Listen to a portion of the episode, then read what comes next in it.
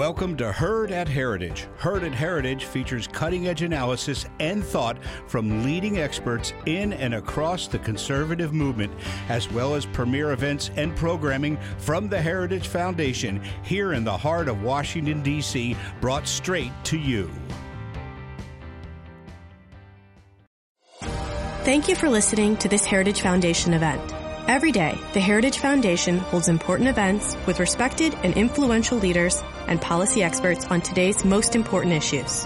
Our events are part of our mission to formulate and promote conservative public policies based on the principles of free enterprise, limited government, individual freedom, traditional American values, and strong national defense. We hope you enjoy the program. Great. Well, welcome everybody to the Heritage Foundation. Uh, we are here today to talk about nationwide injunctions. That is, injunctions that are issued by federal court judges that extend beyond the immediate parties to the litigation and beyond the geographic bounds of that court's mandate. Although nationwide injunctions have certainly been issued against other administrations, most notably, for instance, a federal judge in Texas uh, issued a nationwide injunction against the Obama administration when it attempted to implement its DAPA program there has been a dramatic increase in the issuance of nationwide injunctions during the Trump administration. Nationwide injunctions, which invariably are sought by politically motivated groups and officials in cases that are filed before sympathetic judges, are used to stop or at least condition the operation of national government policies. But are such injunctions proper or constitutional?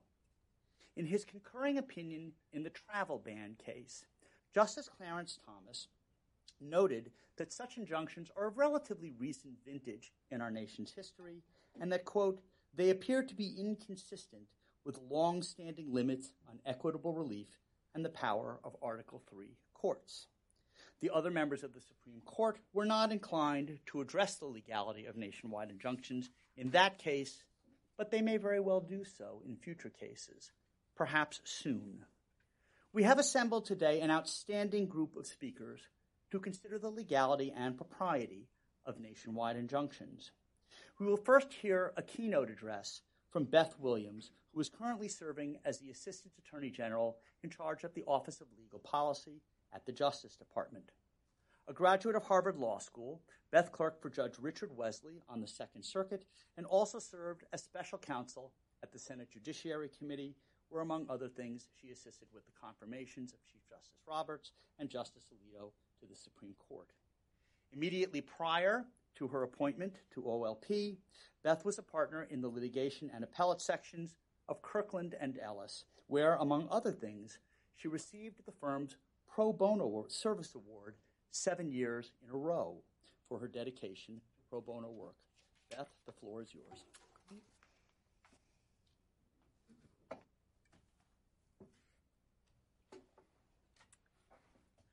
Thank you so much, John, for the kind introductions and for the work that you do.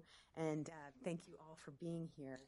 I also want to thank the Heritage Foundation for putting together this event on a timely and important topic nationwide injunctions. I'm very happy to be here today I think that many people are glad that the shutdown is over, not least of which should be you all, because had this event occurred a couple of weeks ago, I would have had to, by law, write my own jokes, and I think no one, no one wants that. Um, before the panel dives into the substance of this issue, I'll take a few minutes to set the stage.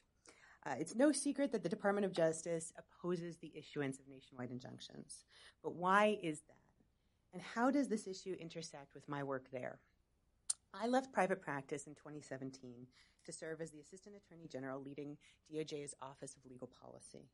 One of OLP's core functions is policy development and coordination for the Department of Justice, especially on issues that are top departmental priorities.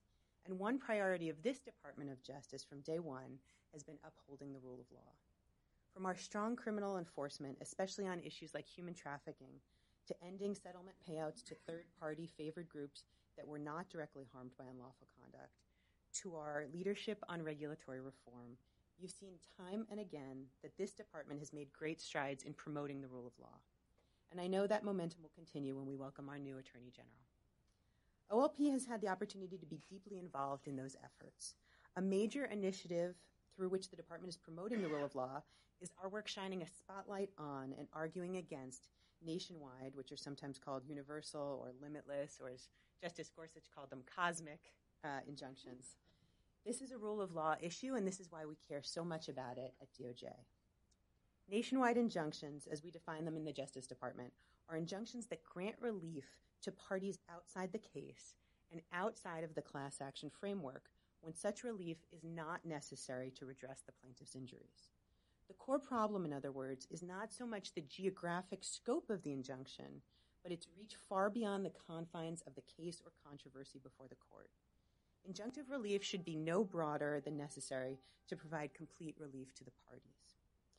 The entry of nationwide injunctions is a relatively recent phenomenon. Nationwide injunctions did not exist even 60 years ago. Before 1963, no court in this country had issued such a broad injunction, and they were exceedingly rare until President Reagan took office. Even after that, by Department, Justice, by Department of Justice estimates, courts issued an average of only 1.5 nationwide injunctions per year against the Reagan, Clinton, and George W. Bush administrations, and 2.5 per year against the Obama administration. In President Trump's first year in office, however, judges issued a whopping 20 nationwide injunctions, an eightfold increase. This matches the entire eight year total of such injunctions issued against President Obama during his two terms. We are now at 30, matching the total number of injunctions issued against the first 42 presidents combined. At the Department of Justice, we believe that the proposition that courts must limit relief to the parties before them is non controversial. Every Justice Department for decades has recognized it. The Obama Justice Department repeatedly argued that, quote, a trial court abuses its discretion by fashioning an injunction which is overly broad. That injunctive relief should be no more burdensome to the defendant than necessary to provide complete relief to the plaintiffs before the court, and that this rule applies with special force where there is no class certification. This Justice Department has challenged the entry of nationwide injunctions on constitutional as well as equitable grounds, and we will continue to do so at every appropriate opportunity. Why? For several reasons. We believe that the erosion of our rules and norms by those duty bound to uphold the law is always a serious concern. And we believe that the rash of nationwide injunctions strikes at the heart of our democratic system. A nationwide injunction seriously impedes decision making in the federal courts by interfering with percolation of a contested legal issue. It also invites unvarnished judge shopping, undermining faith in our judiciary, and allows unelected district court judges to issue wholesale vetoes on the domestic policy and national security decisions of our elected officials. I'm sure that some or all of these issues will be discussed in more detail by our panelists today. Again, this is not a partisan problem. It can be and has been used against presidents of both parties, but the frequency with which it has been employed against this president is unparalleled. Justice Thomas, in his concurring opinion in Trump v. Hawaii, issued last June, offered his view that, quote, these injunctions, nationwide injunctions, are beginning to take a toll on the federal court system for, se- for several of the reasons I've just mentioned. He suggested that nationwide injunctions are, quote, legally and historically dubious, and urged his colleagues that, quote, if federal courts continue to issue them, the court is duty bound to adjudicate their authority to do so. The Justice Department agrees. Our litigators are taking every opportunity to raise the question of the legality, legality of nationwide injunctions to the appellate courts and ultimately to the Supreme Court. In furtherance of the Department's commitment to advocating for properly tailored injunctive relief, last fall, former Attorney General Sessions issued litigation guidelines for Department of Justice attorneys involved in litigation challenging a federal government program, regulation, order, or law. This memorandum outlines a series of arguments against the issuance of nationwide injunctions, many of which I'm sure will be discussed today. Its purpose is to ensure that DOJ litigators make strong, consistent, and principled arguments against nationwide injunctions in cases that present the possibility of overbroad injunctive relief.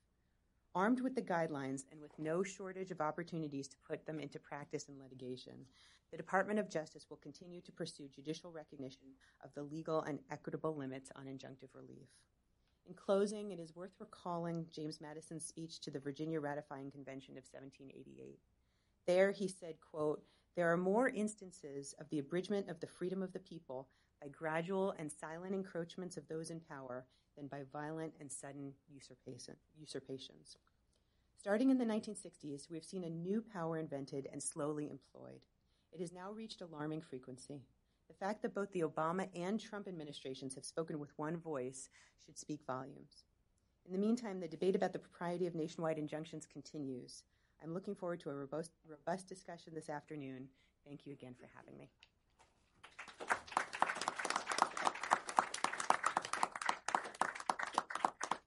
And now let me introduce our other speakers. Uh, I will be keeping their introductions shorter, very short, shorter than each one deserves, so that you have more time to hear from them and not from me.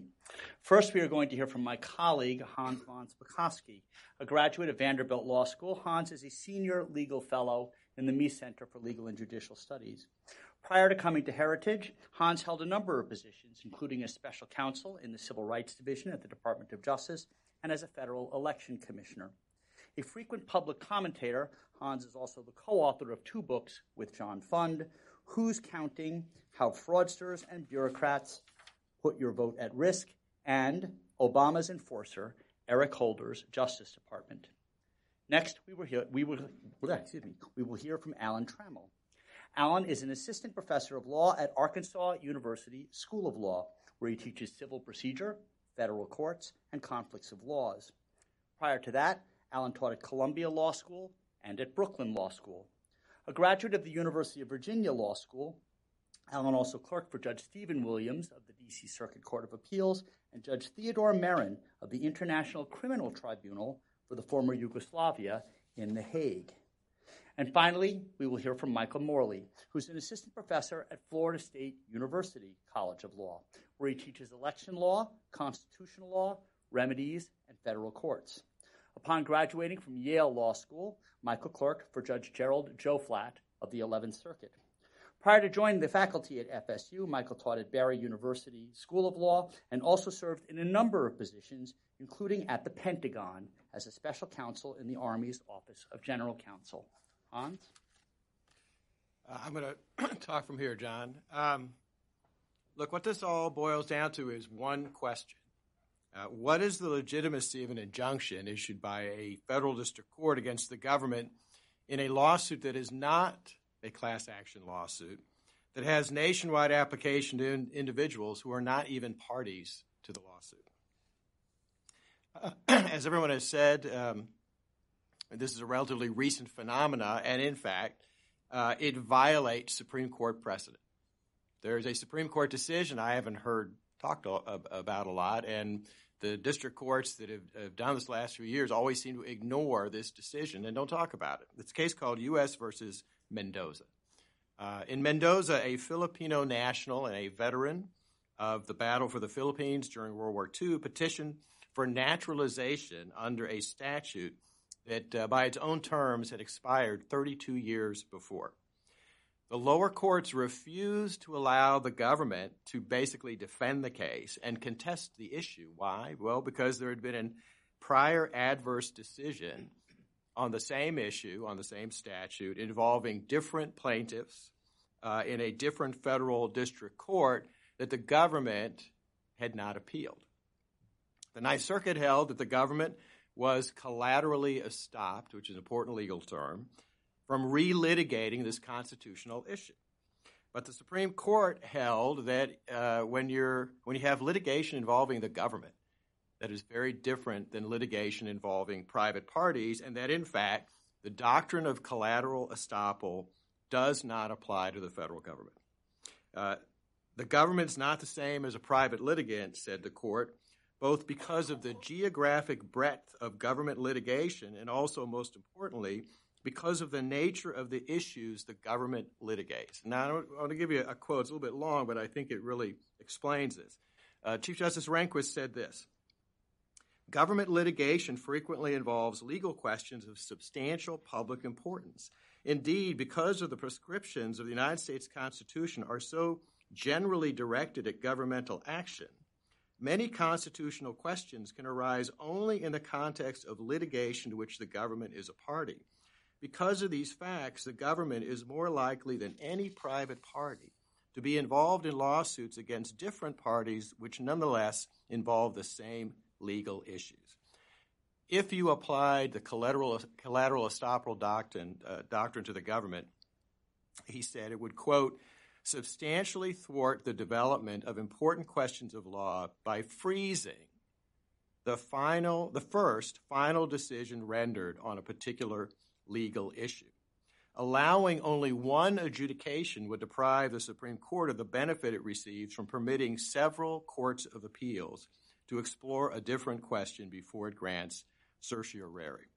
Thus, the government, quote, is not further bound in a case involving a litigant who was not a party to the earlier litigation.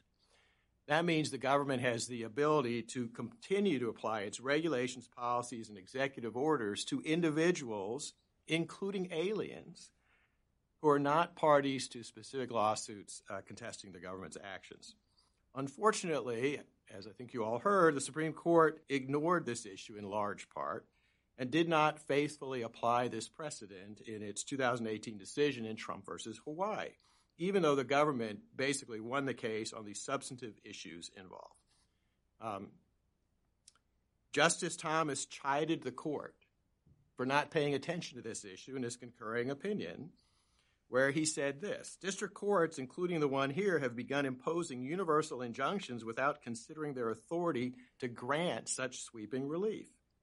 These injunctions are beginning to take a toll on the federal court system, preventing legal questions from percolating through the federal courts, encouraging forum shopping, uh, and making every case a national emergency for, the courts and the executive branch.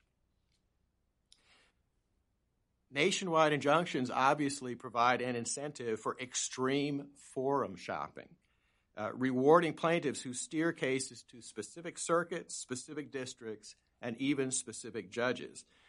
Now, while steering a lawsuit to a particular federal judge may not be possible in large federal districts, it's very possible in district court divisions where there may be only one judge or a very small number of judges. And I have to tell you that such forum shopping will raise serious questions in the minds of the public about the objectivity, bias, and partisanship of the judges chosen by plaintiffs because the judges are viewed as holding a particular ideological and political view that will benefit the plaintiffs, which I think, unfortunately, will encourage public doubt about the legitimacy of judicial decisions. Now, while nationwide injunctions may be appropriate when applied to specific individuals, who are before a particular court, it's not appropriate for individuals who are not parties to the lawsuit, and certainly not to unnamed, unknown individuals like aliens nationwide who have no right to be in the United States except under very limited and very narrow circumstances. Now, one of the ways a court can grant a nationwide injunction is through a class action lawsuit. Congress has provided for that in civil Rule of Procedure 23, which outlines the requirements for a federal court to um, certify a class action. But the federal courts that have been issuing nationwide injunctions have been doing so by ignoring Federal Rule 23 and not going through the process of certifying a class action. I think that raises serious and substantive legal questions and ethical issues about the judges involved we would not be having this problem with improperly issued nationwide injunctions if federal courts followed the Mendoza precedent that judgments against the government do not bind non parties or complied with the class action rules of, of, Federal Rule 23. But federal rules are now routinely, routinely ignoring these legal requirements. Now, another problem you, we have with this is if five or six different lawsuits are filed in five or six different jurisdictions and they issue decisions that are exactly competing, we have this uh, huge conflict in the federal courts uh, that can cause all kinds of problems. Um, one way that this could be resolved, in addition to just following the Mendoza precedent, would be to put in a rule, Congress would have to do this, to say that if you are filing a lawsuit against an executive order, for example, of the president, that lawsuit can be only filed in the District of Columbia. And for anyone who thinks that would be unusual, there's precedent for this. under Section 5 of the uh, Voting Rights Act. Uh, it set up a system where if you were going to contest a um, position that the Justice Department had taken on pre-clearance of a voting a change in rules or regulations, you had to file it in the District of Columbia, where the Justice Department is located, and it was assigned a three-judge uh, court. Uh, another possible remedy is to change the standard of review. Uh, the recognized standard of review by appellate courts is abuse of discretion. Uh, changing this to de novo review for cases that issued a uh, nationwide injunction could provide a court of appeals more leeway to overturn them. Of course, that might not remedy the problem if the appellate judges don't recognize the legal and equitable principles that exist on granting such injunctions, which is exactly what the Ninth Circuit mistakenly did when it upheld the injunction in the uh, Hawaii uh, versus Trump case. Uh, in conclusion, I quote again Justice Thomas, who said, In some, universal injunctions are legally and historically, historically dubious. And the warning about this dangerous development that I think everyone needs to keep in mind is one that Justice Samuel Alito recently gave in a redistricting case, Cooper versus Harris, that I think also applies here. Allowing federal district courts to engage in this kind of behavior will, quote, invite the losers to seek to obtain in court what they could not achieve in the political arena. And that is a danger to the rule of law and a democratic system and its essential separation of powers. Thank you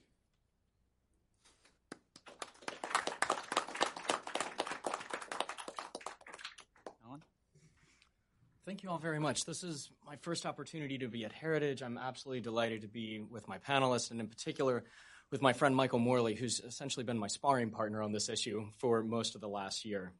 Um, I think that you might think of my role here as the liberal punching bag. Um, I'm going to do a little bit to to complicate that perception a very, very little bit. Um, first, by starting out with some important points of commonality that most of us have. And I know that, that Michael and I certainly share in common. Um, and then I want to talk about uh, where we might potentially part ways in terms of how we conceptualize a nationwide injunction.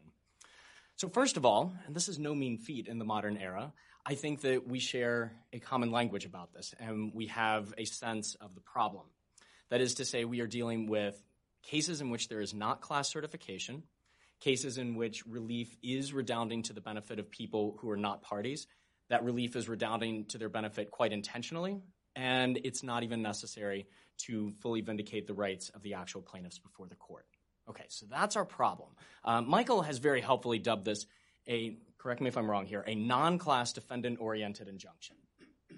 right. So um, it is focused not necessarily on remedying the plaintiff's injuries, but instead on prohibiting the defendant from engaging in what the court has deemed to be unlawful conduct anywhere or against anyone.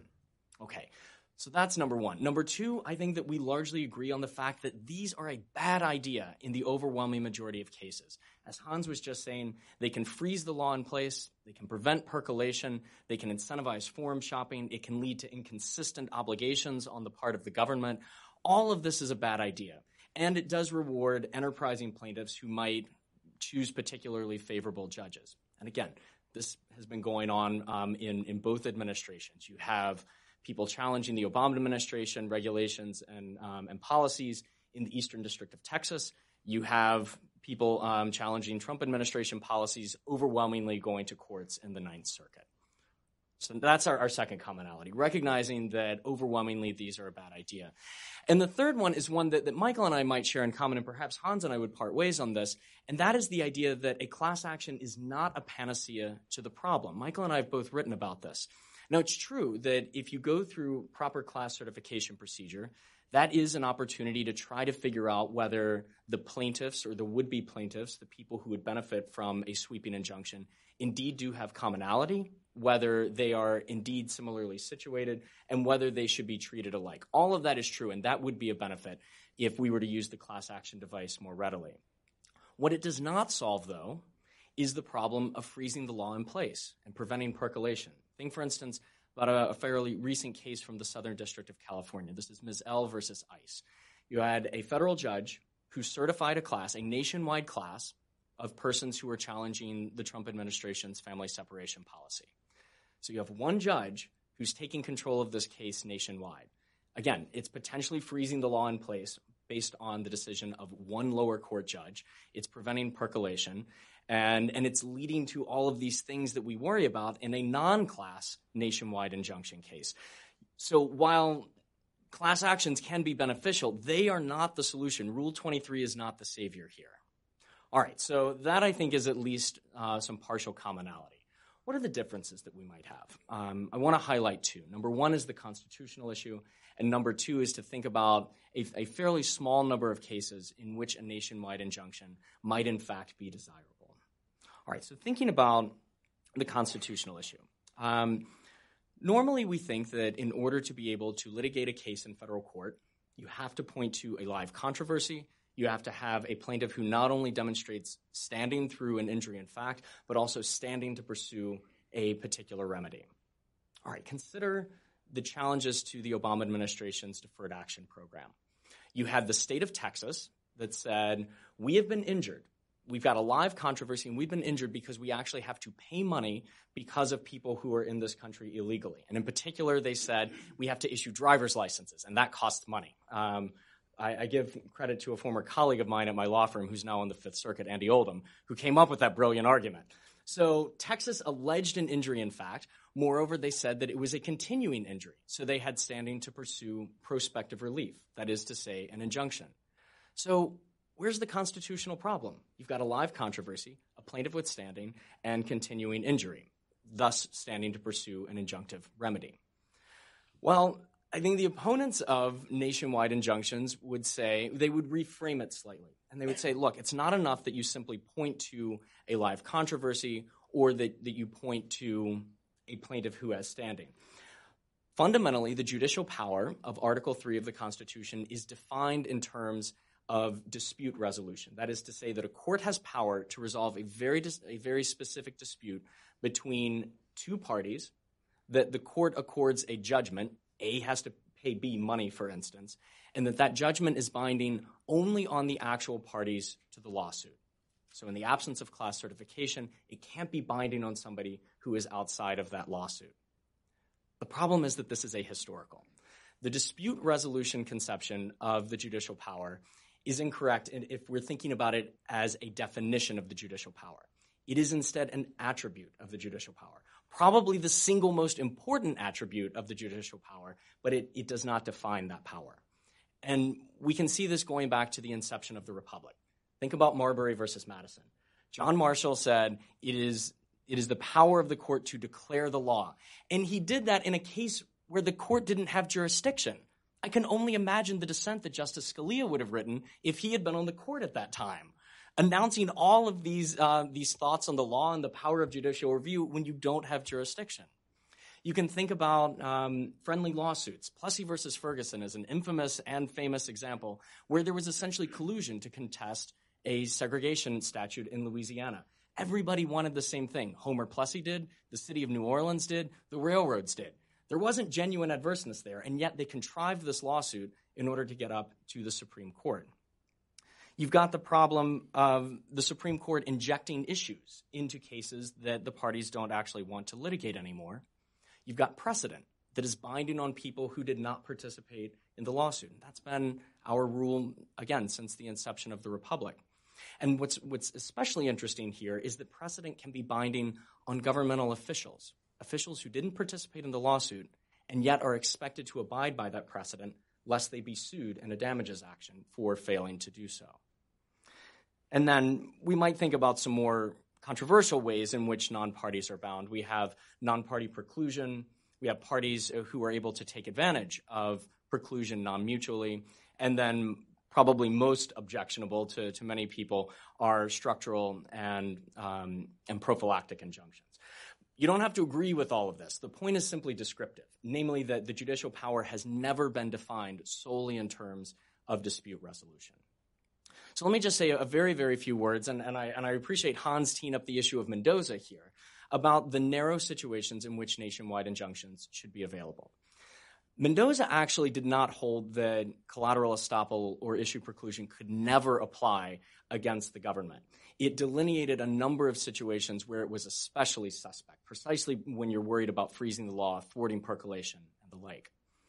If, however, those concerns are not actually at hand, then it might be permissible. So the quintessential example, I think, is when you have a government official who is failing to abide by settled law and doing so in bad faith. Let me point to just one example. Kim Davis, um, the Rowan County clerk in Kentucky, who even in the wake of the Obergefell decision by the Supreme Court said, I will not issue same-sex or uh, marriage licenses to same-sex couples. To me, that was an absolute act of bad faith. The judge tried to accord relief only to the parties before him. Kim Davis continued to essentially ignore binding Supreme Court precedent on this issue. And then the judge issued um, what is appropriately described as a non class defendant oriented injunction. It wasn't nationwide, it was only going to apply in Rowan County, Kentucky. But to my mind, that was absolutely appropriate. And we might think about situations where the law isn't necessarily settled, but it's settled enough. Um, but again, when the Supreme Court has decided an issue, we no longer have the Mendoza concerns. We haven't prematurely frozen the law. There has been percolation. There's no need for the Solicitor General to consider whether to appeal a certain case. This is, to my mind, um, an, an instance in which it absolutely is justifiable. And thank you very much. I look forward to the discussion.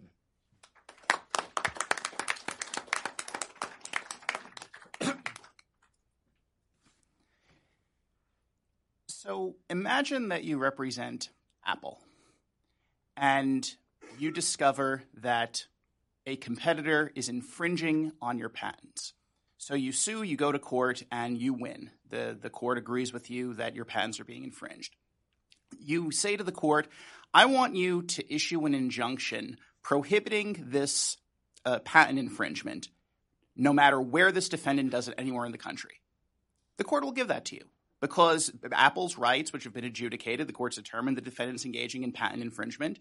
As long as Apple markets across the country, which it does, as long as the defendant can be reasonably uh, foreseen to engage in conduct across the country, which we'll assume it does, there's no problem with Apple getting a geographically nationwide injunction to enforce its rights. But now imagine Apple comes in and says, intellectual property is really important to us. We, we, we, we value strong enforcement of intellectual property. This defendant, they're also violating Samsung's patents. They're violating HP's patents. We want you to enjoin this defendant not only from infringing our patents, but from infringing anybody else's patents as well. The court would throw them out. The, the, the, such relief would be patently unavailable, so to speak.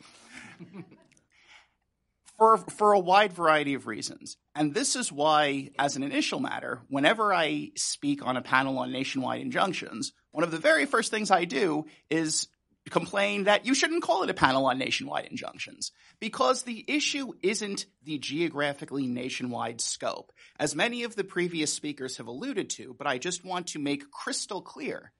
The debate over nationwide injunctions boils down to, to this when a court is crafting equitable relief, whose rights must the injunction be tailored to enforce? The rights of the particular plaintiff or plaintiffs before the court, or the rights of the general public, including the rights of third party non litigants not before the court, potentially outside the court's geographic jurisdiction, over whom the court potentially might not even be able to acquire personal jurisdiction. Constitutional principles, traditional principles of equity, the rules of civil procedure, fundamental fairness concerns, structural considerations of the judicial system, all counsel in favor of the same answer. A court may enforce the rights of the plaintiff before the court and may not unnecessarily expand the injunction to enforce the rights of third party non litigants not before it. Why is that? So, uh, my, my, my colleague, Professor Trammell, referred to the issue of, of justiciability, of standing. Under traditional notions of standing, a person is permitted to go to court to assert their own rights. There are a few very, very narrow exceptions for what's called third party standing, where a, a person can assert the rights of third party non litigants with whom they stand in a special relationship. But the general rule, the default presumptive rule, is that a litigant only has standing to assert and enforce its own rights. And so that is why under traditional principles of equity, the appropriate relief in the constitutional case is what I refer to as a plaintiff oriented injunction. It's an injunction tailored to enforcing the rights of the particular plaintiff before the court. So to go back to the to go back to the Texas litigation, to Texas if to Texas argues the expansion of DACA and the implementation of DAPA are unconstitutional. It would be inappropriate for Texas to say these are unconstitutional. Therefore, you, district court, strike them down and enter a nationwide injunction across the nation. Right? When a judge strikes down a law, even when a judge holds a law is facially unconstitutional, the judge isn't there in chambers literally ripping the law out of the U.S. code and throwing it into the fireplace. I mean, some of them might be, but that, striking down a law, it is a metaphor it is not something that is literally done. It is a metaphor simply meaning declining to give a law binding force within the context of a particular case. So Texas can't go to the court and say, strike down the law, therefore enjoin it against anybody. Texas similarly cannot go to the court and say, this law is adversely affecting our rights as a state. It's similarly affecting the rights of all other states. So therefore, enforce the rights of all states throughout the nation, including those that aren't party to the case. Instead, what Texas said and what it is appropriate for Texas to attempt to argue is in order to enforce our rights as an entity, as a litigant, in order to enforce the rights of the plaintiff states before you, it is necessary to issue an injunction against this law or, or against this policy, regardless of where it's enforced. And so now the debate is very different. Now we've transitioned from it's the law is unconstitutional or facially unconstitutional, therefore com, uh, complete a, a, complete nationwide injunction is necessary. We've transitioned from we have to enforce the rights of all similarly situated entities throughout the nation. Now we have a factual dispute which, to which both sides can introduce evidence. As a matter of fact, the court can determine is a complete injunction throughout the nation necessary to enforce the rights of the plaintiffs before the case, before, before us in this case. That is exactly the correct type of inquiry for a court to be engaging in determining the proper scope of injunctive relief. There are fairness concerns that arise with regard to nationwide injunctions particularly because district court rulings generally do not have a stare decisis effect. That means no matter how many times the government succeeds in upholding a challenged policy, no matter how many times a district court rules in favor of the government, that ruling, in large part due to, due to Mendoza, as it's been implemented in, in, in most circuits, that ruling does not prevent similarly situated right holders from bringing exactly the same claim, potentially even in exactly the same court, hopefully before a, diff- a different judge from, from, from their perspective. And all it takes is a single litigant anywhere in the nation to win one time and then they're able to obtain effectively nationwide relief, enforcing the rights of all people throughout the nation. So you have a fundamental asymmetry where the government needs to win everywhere, whereas in order to have a policy or a regulation or an order invalidated, a challenger only needs to win once. And that asymmetry bolsters the notion that nationwide injunctions are an inappropriate form of relief. You have structural considerations about the structure of the federal judiciary. Uh, going back to 1891, the Evarts Act, Congress deliberately structured the federal judiciary as a hierarchical, decentralized institution where tr- particularly district court judges have limited power, have limited geographic jurisdiction. Even at the circuit level, circuit court, federal court of appeals rulings only have the force of law, only have stare decisis effect within certain geographically limited areas, their respective circuits. For a trial judge to issue a nationwide injunction is to give his or her views, his or her legal conclusions, the force of law throughout the entire nation, including in geographic areas not for in, in which that judge's rulings do not have any stare decisis effect, and including for litigants who would otherwise be entitled to have their claims adjudicated and to have their rights determined based on the law of other circuits according to other, according to other bodies of precedent. looking at this from, under, from the perspective of the rules of civil procedure. Nationwide injunctions give effectively class-wide relief in non-class cases. Rule 23, and in particular Rule 23b2, was expressly crafted, was expressly added to the rules of civil procedure precisely to avoid this type of relief. Prior to the prior to uh, the the enactment of the modern version of Rule 23 in the late 1960s, the rules of civil procedure used to recognize what were called spurious class actions, which was a class action where the case would be litigated, and then at the end of the case, if the plaintiffs won, then putative class members could decide to jump in and become a party and get the benefit of the favorable ruling. And one of the main objections to spurious class actions was that asymmetry we talked about before, the notion that putative class members could benefit from a favorable ruling, but were not bound, did not have their claims foreclosed by an unfavorable ruling. Not only are nationwide injunctions defendant oriented injunctions telling the government you may not enforce this law against anyone anywhere in the nation. Not only do these provide effectively class wide relief in non class cases, but they in fact undermine the very purpose of the modern Rule 23b2 by returning us to this model of spurious class actions. The one final point that I'll raise, which we haven't discussed, is that nationwide injunctions, particularly when they're affirmed on appeal, we, we, we've heard the statistics about how they're becoming routinized. The fundamental constitutional rights of hundreds of millions of people throughout the nation are being flicked on and off like a light switch. An injunction is issued, it gets stayed, the stay gets vacated, an emergency appeal to the Supreme Court, and it's almost like a game.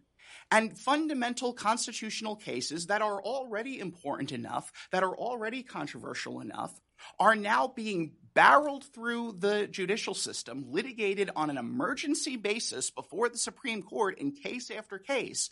What is supposed to be extraordinary emergency relief from the court is becoming routinized precisely because these nationwide injunctions, particularly when they're affirmed on appeal, force immediate action and force the expedited consideration of often cutting edge issues, of often quite matters of first impression under the most adverse and unnecessarily expedited conditions you can possibly imagine.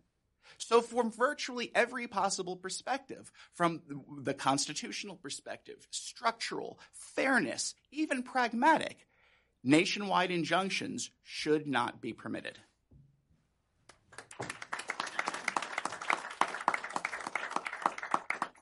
All right, so in a moment, I'm going to open it up to questions here. Just raise your hand, and then we'll have somebody with a microphone come up to you. I would uh, ask you to identify yourself, uh, give your affiliation as a courtesy to our speakers, uh, and then this is not your opportunity to join the panel and give a speech. It is your opportunity to ask a very short question that is two or three sentences and ended with a question mark.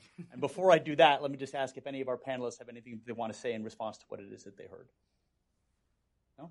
Okay. Questions? Down here. Ilya. Ilya Shapiro with the Cato Institute. Um, I'm wondering whether uh, a standard can be drawn like nationwide injunctions are only appropriate if you're challenging a truly national action or program. So, for example, uh, the travel ban, we can't really have one set of entrance procedures at LAX and another at JFK. With Obamacare, you can't have, you know, Schrodinger's individual mandate that's legal in part of the country and illegal in another.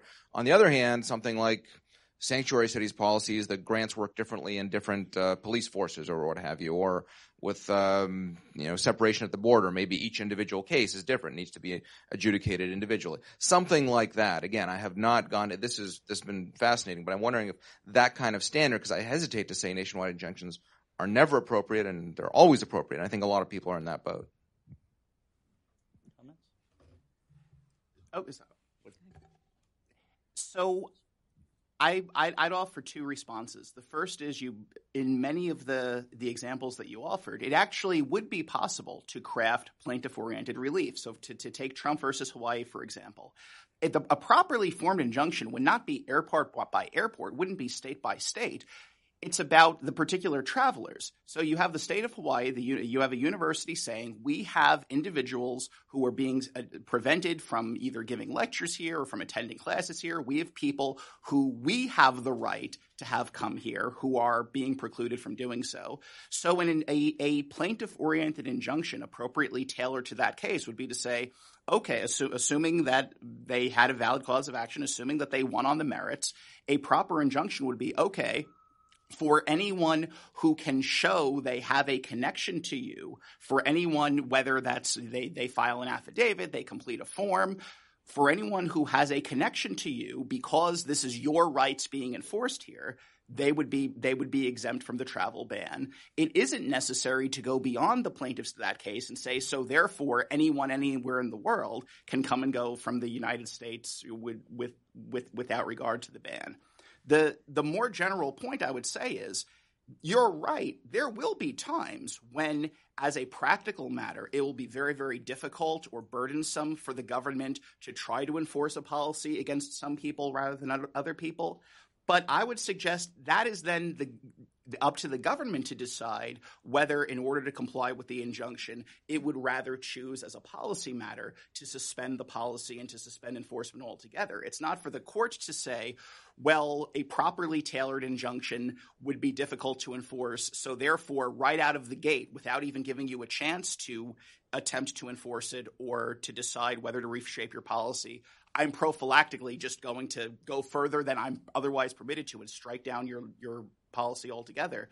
The government can already do that. The court doesn't have to force the government's hand in that respect. And, and if I could say something about that, that, that, it doesn't resolve the issue of what you do when you have competing federal district court judges issuing uh, opinions that are completely opposite of each other. And the best example of this, and this got almost no publicity, is look, one of the first injunctions that was issued against uh, the, the, the, so-called travel ban uh, was a uh, federal district court judge in the state of Washington. That got all of the publicity. Uh, uh, everyone covered it, and no one covered the fact that I think it was literally the next day, a federal district court in Massachusetts issued a decision that was the exact opposite, and who said no injunction is is appropriate. I don't particularly like this policy but the president was acting within his uh, legal uh, his legal uh, ability to do this, and so you know the government was faced with what you were saying about having to win every single case, and in here you had a situation where two actually competing uh, decisions, and yet the injunction was was uh, the one that was going to hold nationwide. Can I just jump in very briefly? I think all of those are among the prudential considerations the court should consider everything that we've been talking about, I would say, is a prudential consideration, which is why I would situate this away from the constitutional debate. A small correction. That um, that decision from the District of Massachusetts was with respect to the second travel ban, and this I think is a really critical difference. The first travel ban was blatantly unconstitutional or blatantly illegal as applied to certain persons, in particular green card holders. There were five decisions. Every single judge to consider it recognized that it was illegal. The Trump administration recognized in short order, yes, it is illegal. They rescinded that and they changed it. This, to my mind, was the, the situation short of a Supreme Court decision when a nationwide injunction was most appropriate. Because the alternative is forcing every single green card holder to bring his or her own lawsuit. And we don't have a government by litigation. Um, now, when it comes to the second travel ban, and there was not that unanimity, I absolutely agree. Even though the weight of authority was um, was against the legality of the travel ban, the lack of consensus was a problem, and so that should have foreclosed an, another nationwide injunction. Alan, I'm curious, just curious, do you have any other limiting principles with respect to the kinds of cases that to which you would apply this ban? Um, the, the kinds of cases, um, not necessarily. Um, it, it's usually the posture and the procedural device. So um, we, we haven't talked about the different kinds of injunctions, but to the extent that you're talking about a preliminary injunction, there should be far fewer concerns. So again, let's stick with the travel ban. What essentially courts issuing nationwide injunctions were saying is let's push the pause button. Before we allow the administration to implement this policy, let's think about whether it is legal. When you have a bevy of decisions saying it's illegal, then it's not resolving the merits. It's not saying that that district court, the Court of Appeals, and ultimately the Supreme Court can't weigh in on the merits. it's simply pushing the pause button. I think that um, that that's a situation where perhaps we could be a little more comfortable with it. Whereas when you are deciding the merits and one judge is enshrining his or her view throughout the country, that should raise more red flags. Other questions?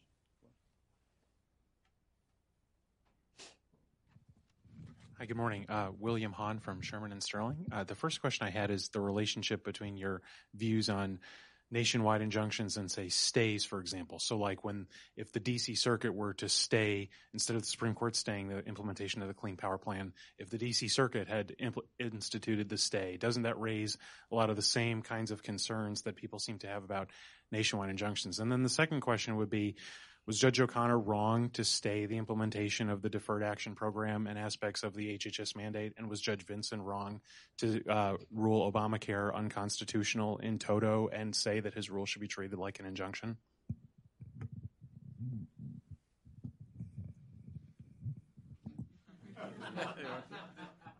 Yes, for prudential reasons.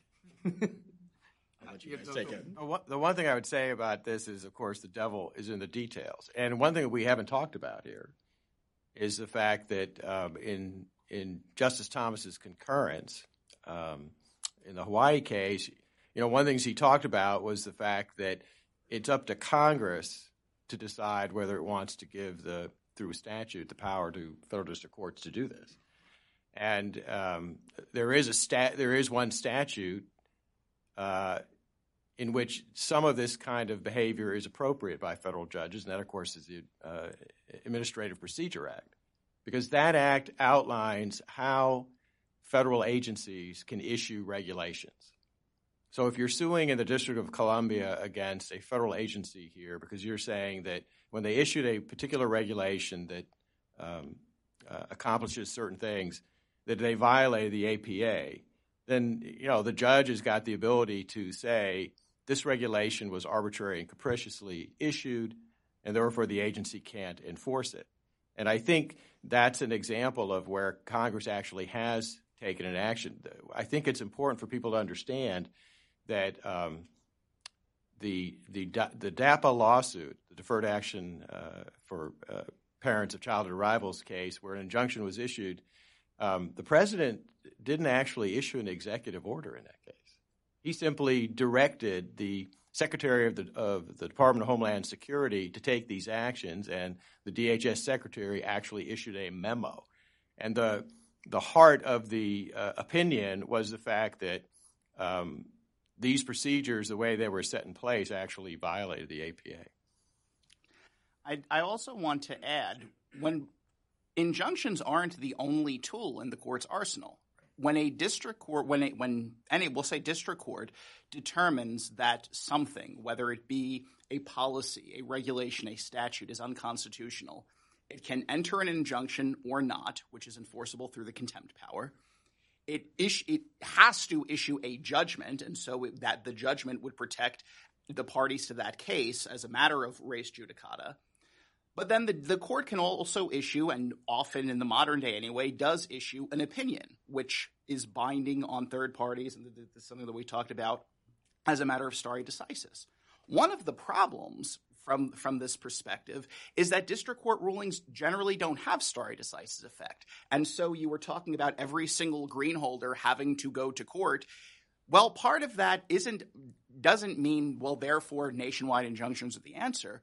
One of the things that I've urged revisiting is whether district court rulings should be afforded stare decisis effect, either within the district, at a minimum within that same district, and potentially on a circuit-wide basis. Within within the simply because all district courts within a circuit are bound by the law of the same circuit and so I don't necessarily know that we would have a strong interest in relitigating the meaning of 11th circuit case law for example in Florida and Georgia and Alabama and so if we were to afford district court rulings stare decisis effect, either on a district-wide or a circuit-wide basis, we already have a mechanism for enforcing the rights of third-party non-litigants, which is precisely why this tends often not to be an issue in APA cases that go to the DC circuit because we have a centralized court that has jurisdiction over many over uh, m- many agency challenges. And so regardless of whether it issues an injunction regardless of whether it issues a stay if all and again this is isn't always the case, but for the for the APA challenges that for, over which the DC Circuit has exclusive jurisdiction, if the court that's going to hear all the challenges has decisively and definitively spoken on the issue, stare decisis can do the work without having to rely on injunctions. I agree with that completely. And then just on the APA question, I think that there's no, there's certainly no question that Congress could um, grant the jurisdiction or take away the jurisdiction if it wanted to, to do to give these nationwide injunctions or to allow district courts to give equitable relief in these broad non-class situations. I think with regard to the APA, it's kind of an open question whether the words set aside actually did that work. The DC Circuit has held that they do, but I don't know that that's a settled question nationwide.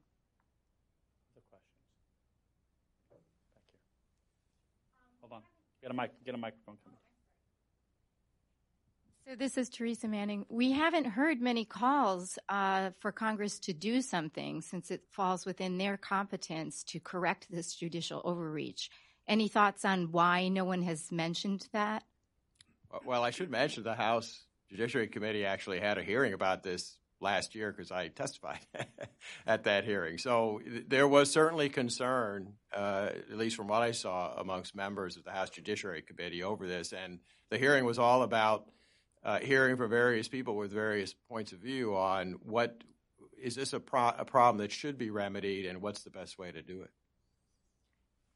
I would I would say it, it could. It certainly could do that. You know, the the issue then comes up is if they consider it and reject it, does that mean that nationwide injunctions are suddenly uh, lawful and prudential, or does it mean that they just weren't able to get it passed? And I don't I don't think you want an inference from the court that because they tried it and weren't able to pass it, that these are you know lawful.